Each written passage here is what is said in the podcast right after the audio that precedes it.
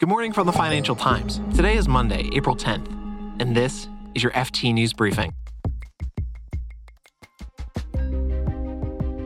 China's anti corruption unit is rocking the country's financial sector.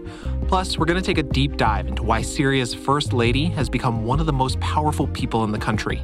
She was so ambitious and so brilliant and so clever and so charming that she sort of made a choice to stay and to grow her influence. We'll hear about the influence Asma al Assad has over the country's economy, finances, and foreign aid flows. I'm Marc Filippino, and here's the news you need to start your day.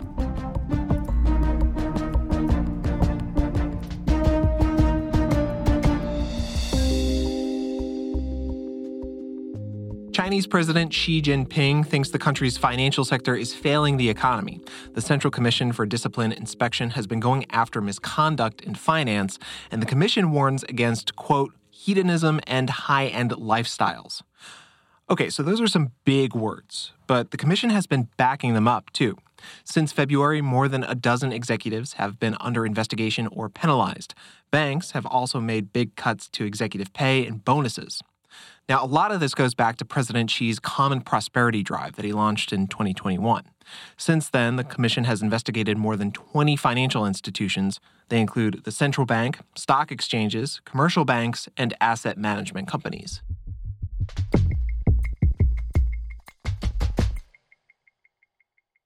When Asma Akhras married Syria's President Bashar al Assad in December 2000, she was seen as a stubborn young woman with lofty Western ideals.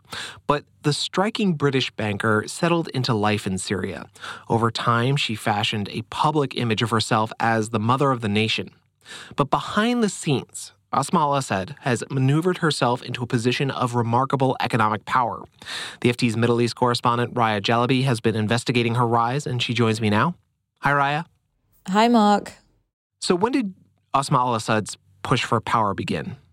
You know, from what we've heard from from sources who knew her back in during her time in London and also in her early years in Damascus, she was quite frustrated by the limited role she was sort of being boxed into. She got to Damascus, um, and it was a completely different, slightly more oppressive environment, and that had a lot to do with the fact that her mother-in-law was this sort of domineering figure that that's sort of very notorious in Syria for keeping a tight leash on on her family's activities. Okay, so she's in Damascus, uh, feels frustrated what does she do? she sort of eventually starts building up a profile um, through a lot of charity work and working on NGOs. And of course, it's it's important to remember that she had first started out as a banker. So in her early years before she married Bashar, she had worked at Deutsche Bank and J.P. Morgan as an investment banker. So she knew her way around the economy and around business.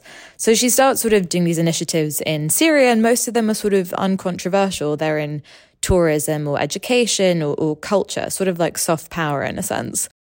So she was sort of a low key first lady for many years. But then you write in your story that in 2016, there was this turning point. This is right when Syria is in the most brutal part of its civil war. And for Asma al Assad, something really significant happens.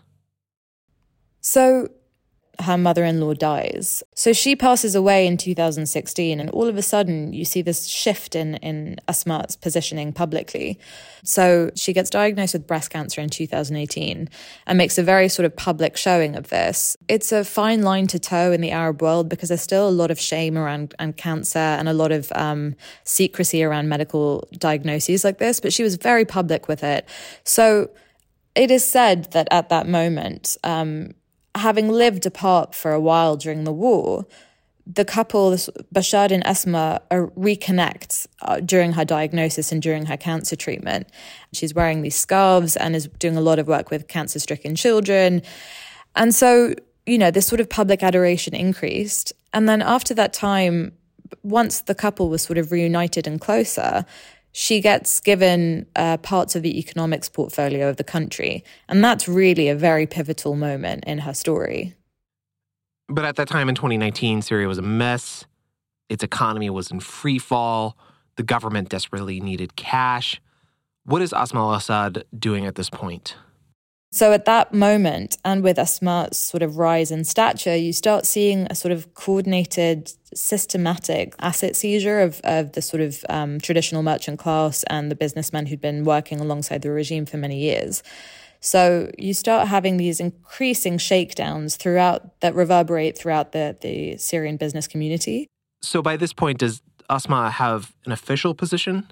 She chairs this sort of secretive economic council. It's essentially a council uh, within the presidential palace that is staffed with their close acolytes and associates. And it's a place where they sort of come up with policies, the, the shakedowns, the asset seizures, and and it's there that a lot of the um, the backroom negotiation over over control over the country's economy happens, because of course you have formal economic councils and you have formal policies that are made by the regime, but this is the sort of the secret room where the real the sort of real stuff was happening. There's a group of of people of Syrian businessmen and and former aides in the First Lady's office who are close to her, who it said um, drum up business for her and front businesses for her, and that includes a telecoms company, smart card business, and the smart cards are essentially like um, a digital card where, where Syrians go to collect their subsidized food rations. So there are a lot of businesses that are loosely associated with her, and and you know throughout my reporting, people describe her fingerprints as being across multiple sectors of Syria's economy, but her name isn't actually ever on any of these documents or company records, but the names of her people known to be close to her are. So, of course, there's a lot of inference happening, but you know, to get any business done in Syria today, you really have to go through the presidential palace. So, Asma al Assad had tremendous power in the international community, too, especially when it comes to foreign aid. Uh, what can you tell us about that, Raya? you know, one of the main fields where she she exerts her control in Syria is through the NGO sector. And she, for many, many years, has had incredible influence upon how foreign aid money trickles into the country and where it gets distributed. The regime forces international um, NGOs to partner with uh, the Syria Trust for Development, which is her NGO that she founded in 2007 the regime sort of acts to prevent the equitable distribution of aid amongst all Syrian peoples and to try to concentrate those efforts into areas where its base resides. And so, if you're a foreign government um, seeing all of these things, the questions keep getting asked about why all of these international aid groups and why these international donor states will keep funneling money into Syria if a lot of that ends up in regime hands. So, one of the craziest things about reading your story, Raya, was uh, learning that Asma the entire time that she's been in Syria has also retained her British citizenship. Yeah. I mean, I've been really interested to see a lot of FT commenters and a lot of people online have been discussing the fact that it's almost hypocritical for the British government not to have revoked her citizenship given her alleged complicity in a lot of the regime's activities. Raya, this is such an interesting story because, you know, you have this woman, Asma, who is, she's smart, um, she's married into Syria's regime, and she has to kind of figure out how to survive and how to channel her ambitions. She was so ambitious and so brilliant and so clever and so charming that she sort of made a choice to stay and to grow her influence. I mean, there are all these people who knew her in her early days in Damascus they describe her as as this, you know, wanting to be queen like. So she sort of very much wanted to affiliate herself with Queen Rania of Jordan or or Emine Erdogan, whose profile was rising at the time because she was, you know, as she's um, President Erdogan's wife. And so she she aspired to be sort of an all reigning queen, a woman much admired. And and in 2011, things turned for the worse you know for the country and so as a result she's been desperately trying to to sort of maintain this public image of herself so it's just been a really interesting evolution. Raya Jalabi is the FT's Middle East correspondent. Thank you so much, Raya. Thanks, Marc. You can read more on all of these stories at FT.com. This has been your daily FT News Briefing. Make sure you check back tomorrow for the latest business news.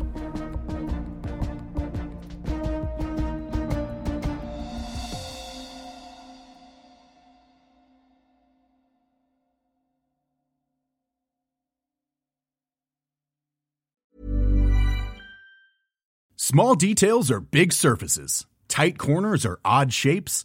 Flat, rounded, textured, or tall. Whatever your next project, there's a spray paint pattern that's just right Because Rust-Oleum Custom Spray 5 in 1 gives you control with five different spray patterns. So you can tackle nooks, crannies, edges, and curves without worrying about drips, runs, uneven coverage, or anything else. Custom Spray 5 in 1. Only from Rust Planning for your next trip? Elevate your travel style with Quince. Quince has all the jet setting essentials you'll want for your next getaway, like European linen, premium luggage options, buttery soft Italian leather bags, and so much more. And is all priced at 50 to 80% less than similar brands. Plus, Quince only works with factories that use safe and ethical manufacturing practices. Pack your bags with high-quality essentials you'll be wearing for vacations to come with Quince. Go to quince.com slash pack for free shipping and 365-day returns.